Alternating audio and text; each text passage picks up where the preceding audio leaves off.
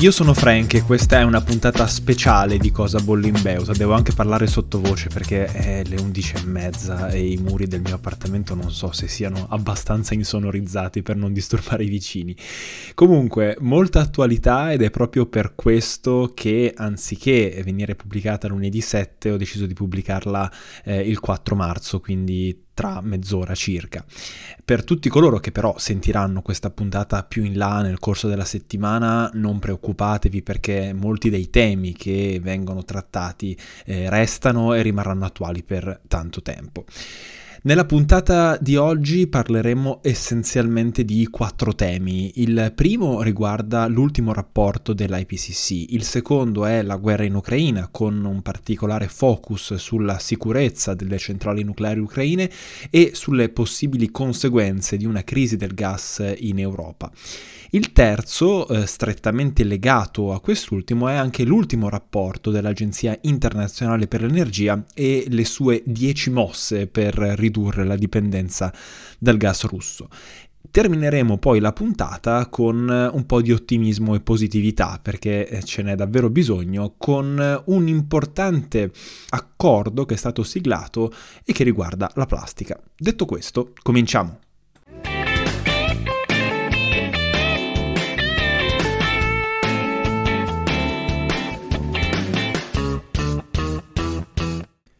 È stato presentato la settimana scorsa un nuovo rapporto dell'IPCC si tratta di quello redatto dal gruppo di lavoro numero 2 e che si occupa dello studio degli impatti del cambiamento climatico, della vulnerabilità e dell'adattamento.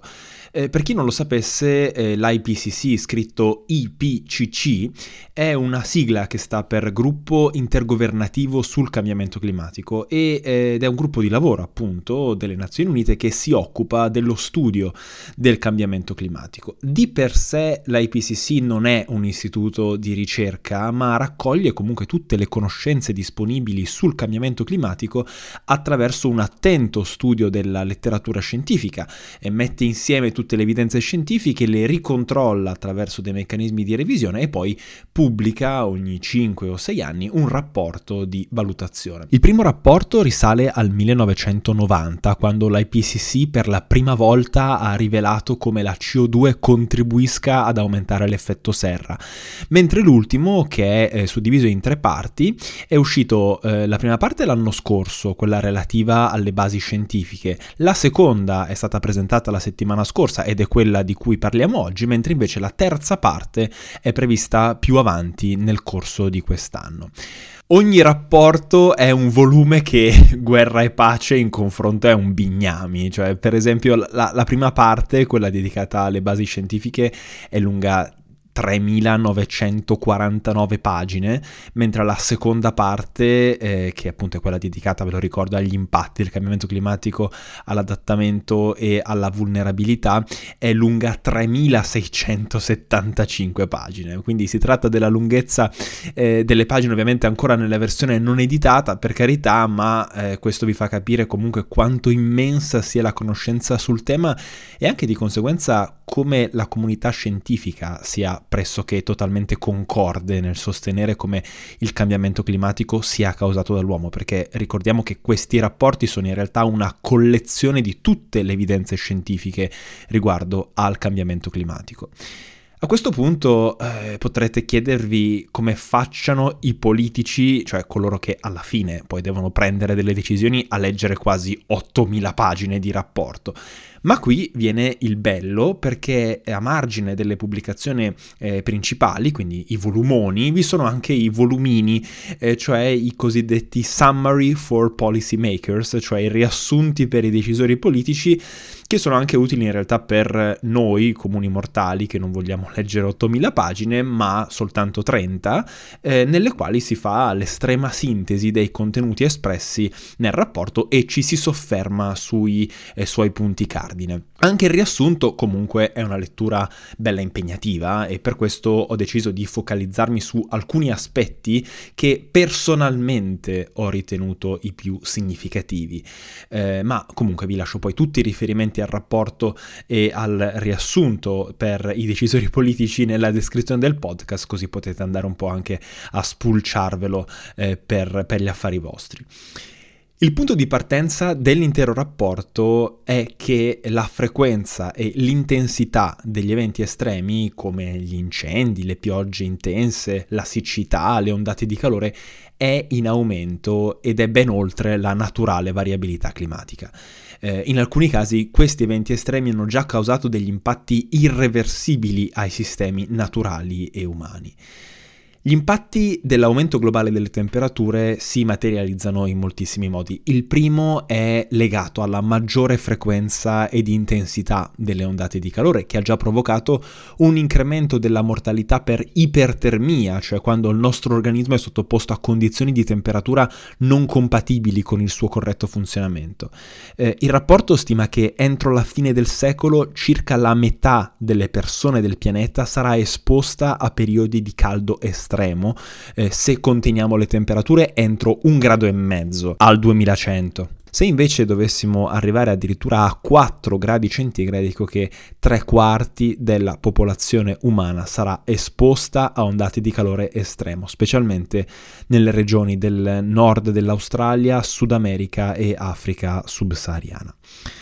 La eh, seconda conseguenza dell'aumento delle temperature medie globali è poi il settore della sicurezza alimentare, con impatti negativi per la stragrande maggioranza delle coltivazioni, tra cui la soia e il grano. Eh, le rese agricole, eh, secondo uno studio citato dal rapporto, sono già diminuite del 9% tra il 1850 e il 2010 a causa del, del, cambiamento climatico in corso e questa riduzione delle rese poi si può trasformare anche in una eh, riduzione della qualità poi di quello che andiamo a mangiare, perché eh, non significa soltanto che il terreno produce di meno, ma lo stress indotto dal cambiamento climatico alle coltivazioni determina anche una minore quantità di nutrienti, tra cui proteine, ferro e zinco.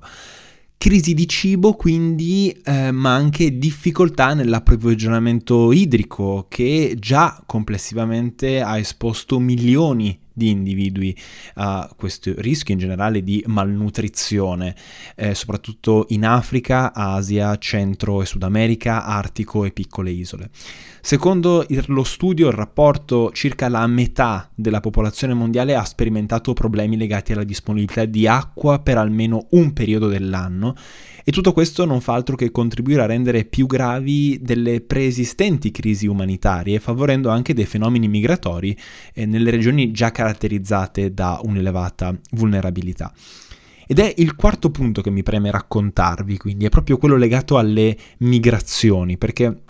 per ogni grado di riscaldamento, ci dice l'IPCC, aumenta del 50% il rischio di migrazioni forzate legate ad una maggiore probabilità di allagamenti o alluvioni, cioè persone che alla fine devono per forza lasciare il posto dove vivono perché il posto dove vivono non esiste più, è stato distrutto, per esempio da fenomeni eh, estremi. E queste migrazioni eh, sono già ampiamente in atto perché dal 2008 ad oggi sono circa 20 milioni le persone che ogni anno sono migrate internamente al proprio paese.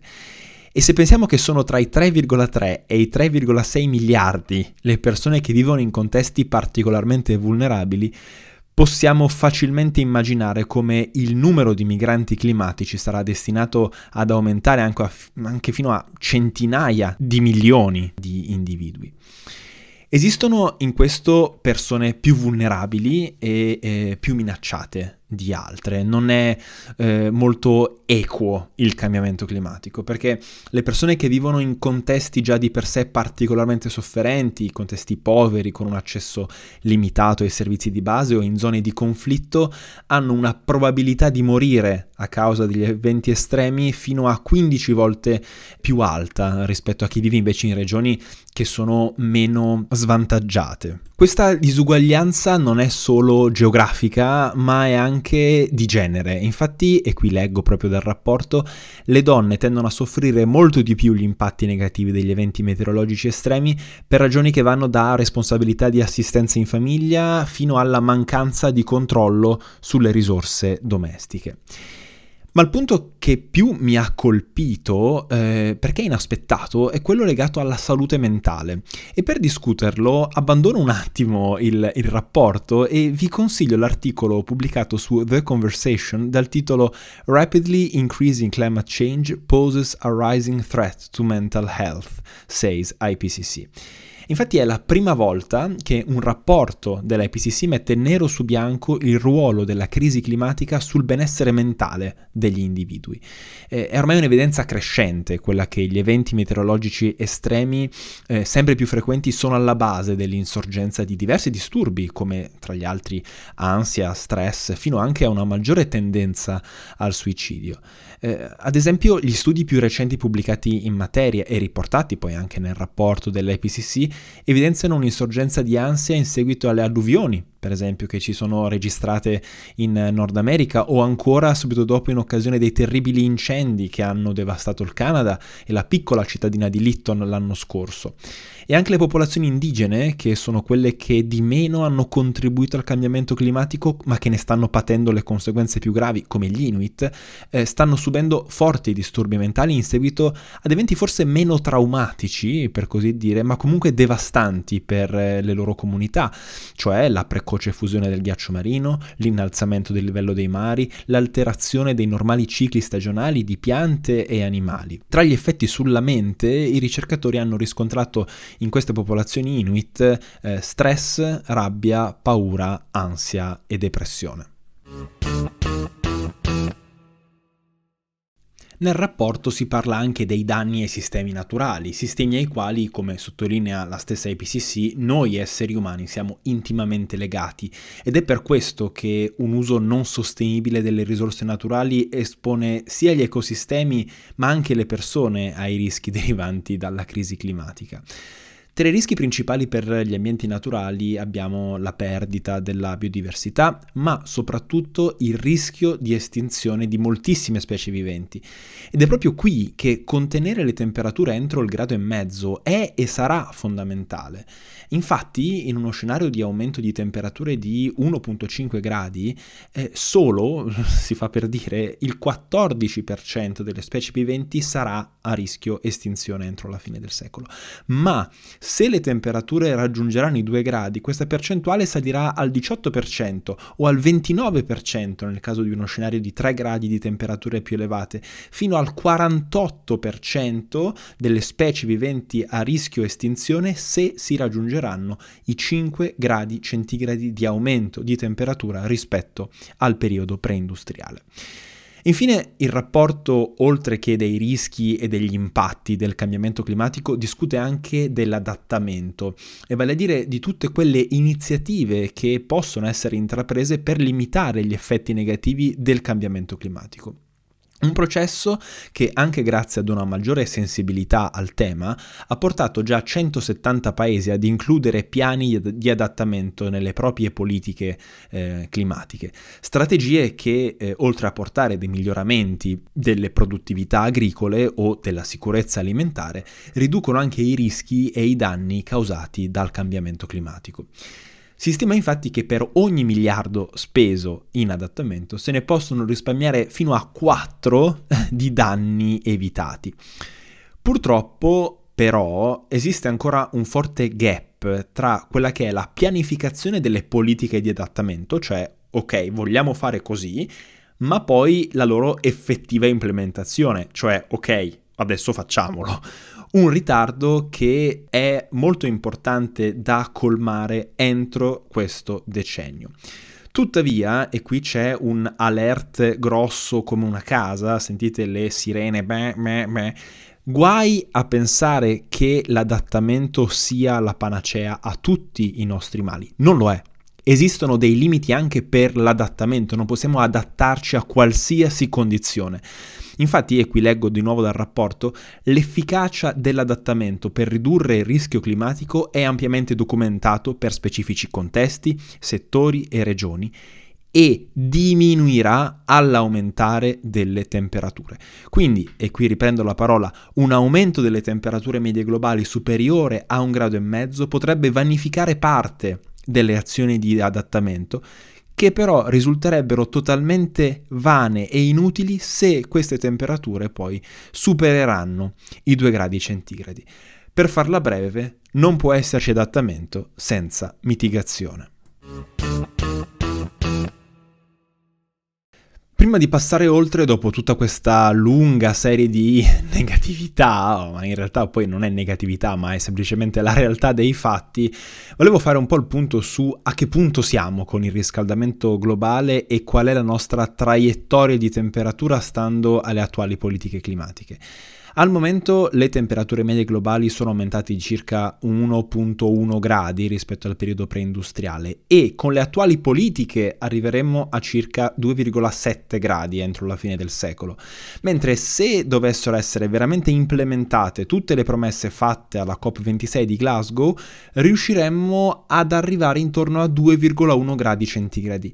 Alla luce di tutto quello che vi ho detto prima non è ancora sufficiente, ma se guardiamo a dove eravamo anche solo dieci anni fa, beh, si sono fatti tanti passi verso la giusta direzione.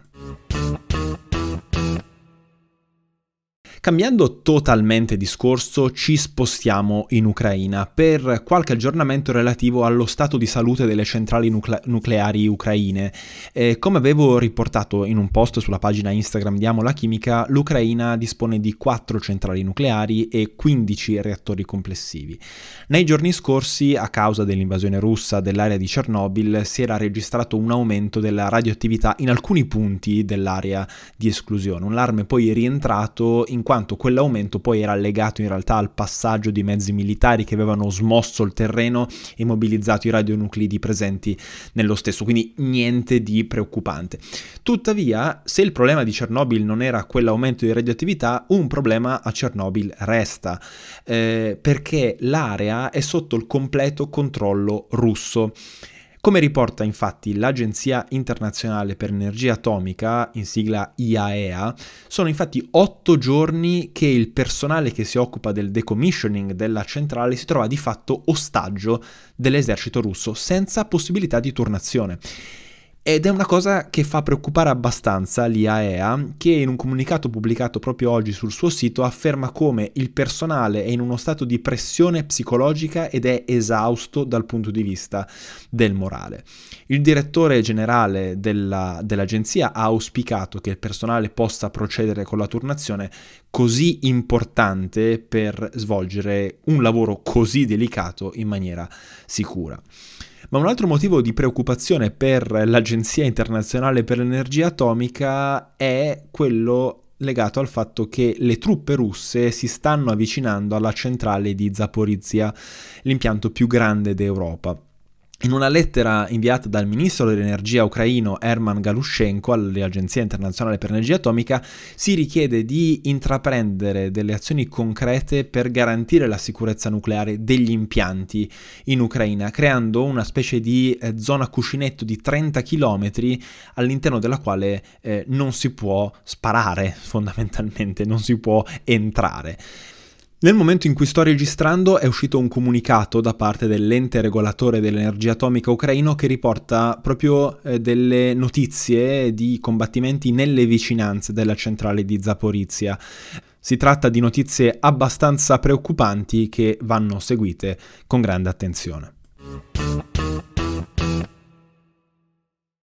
Se da un lato la situazione nei pressi delle centrali ucraine desta preoccupazioni sia da parte degli ucraini sia da parte della comunità internazionale attraverso l'IAEA, ciò che preoccupa più gli europei è l'approvvigionamento di gas dalla Russia, perché come sapete l'Europa e anche l'Italia importano circa il 40% del proprio gas proprio dalla Federazione russa, un mercato che soltanto nella giornata del 2 marzo, anche grazie all'impennata dei prezzi del gas, ha fruttato circa 600 100 milioni di dollari alla Russia stessa. E questo può suonare un po' come una contraddizione, no? Cioè da un lato sanzioniamo la Russia, ma dall'altro eh, proprio perché della Russia comunque abbiamo bisogno, escludiamo il gas dalle sanzioni e paghiamo veramente delle cifre enormi alla Russia per eh, avere il suo gas.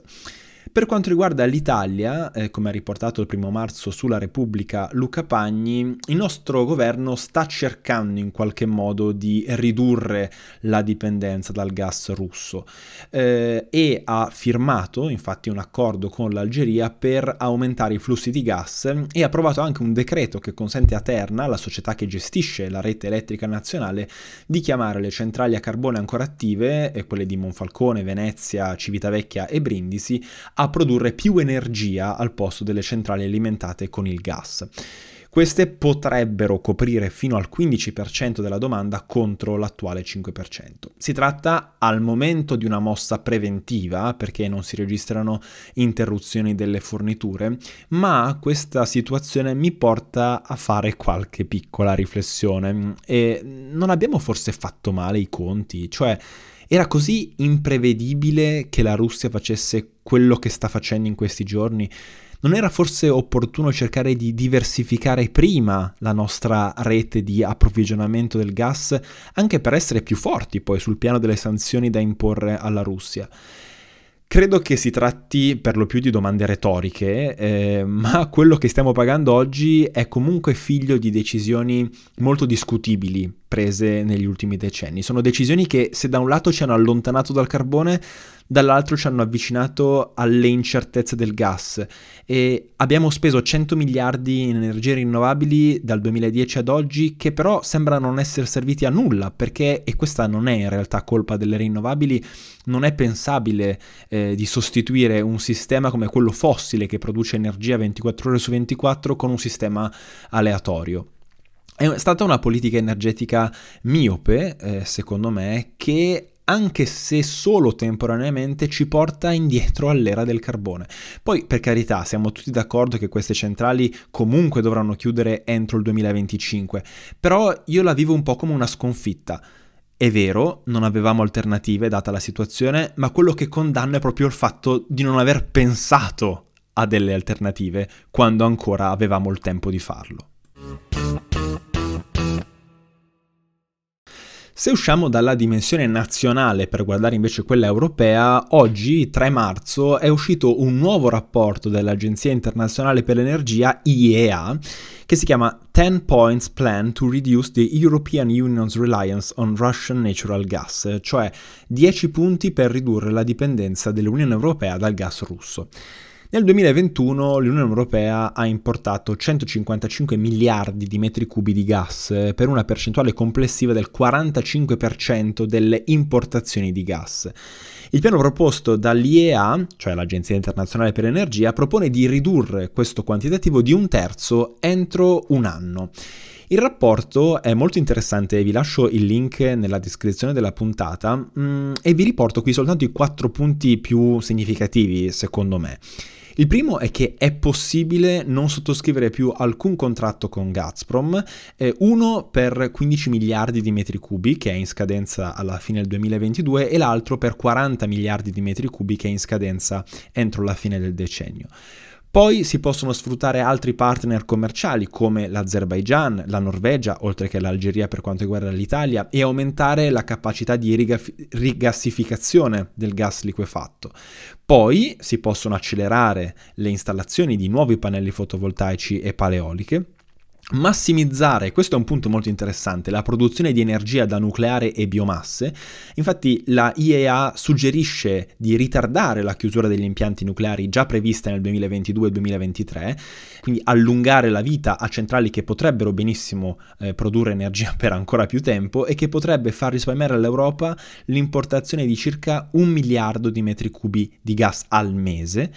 e poi al tempo stesso accelerare l'efficientamento energetico degli edifici, riducendo quindi i consumi di gas per il riscaldamento e la cosa che in più mi ha lasciato eh, diciamo sorpreso è quella di ridurre di un grado la temperatura dei nostri edifici. Non mi ha lasciato sorpreso questo, eh, lo sapevo, ma mi ha lasciato sorpreso il fatto che questo abbassamento di temperatura di un solo grado ci farebbe ridurre la domanda di gas di circa 10 miliardi di metri cubi all'anno e oltre a fare un favore all'ambiente facciamo un favore anche al nostro portafoglio. E concludo questa puntata di Cosa Bolle in Beuta, eh, molto lunga, devo dire forse la più lunga mai registrata, con una bella notizia. Voglio darvela perché si tratta davvero di una notizia tanto bella, tanto bello è stato l'accordo di Parigi. E si tratta di un accordo firmato da 175 nazioni il 2 marzo che si pone l'obiettivo di scrivere un trattato globale per limitare l'inquinamento da plastica. Come riporta Hiroko Tabuchi sul New York Times, questo accordo si pone l'obiettivo di realizzare firmare un trattato che sia legalmente vincolante per migliorare il riciclo della plastica, bonificare i siti inquinati dai rifiuti plastici, ma anche mettere dei limiti alla produzione della plastica stessa. La strada da percorrere è ancora lunga, ma l'obiettivo è quello di approvare questo trattato entro il 2024.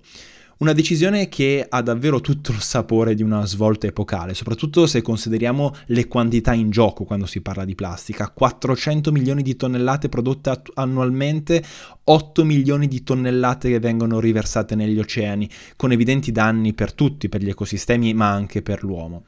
Gli obiettivi di questo trattato sono ovviamente ancora tutti da scrivere, ma l'Agenzia dell'ONU per l'Ambiente, l'UNEP, eh, stima che ridurre la produzione di plastica del 55% entro il 2040 potrebbe diminuire del 25% le emissioni di gas serra da questo settore e creare fino a 700.000 posti di lavoro in più.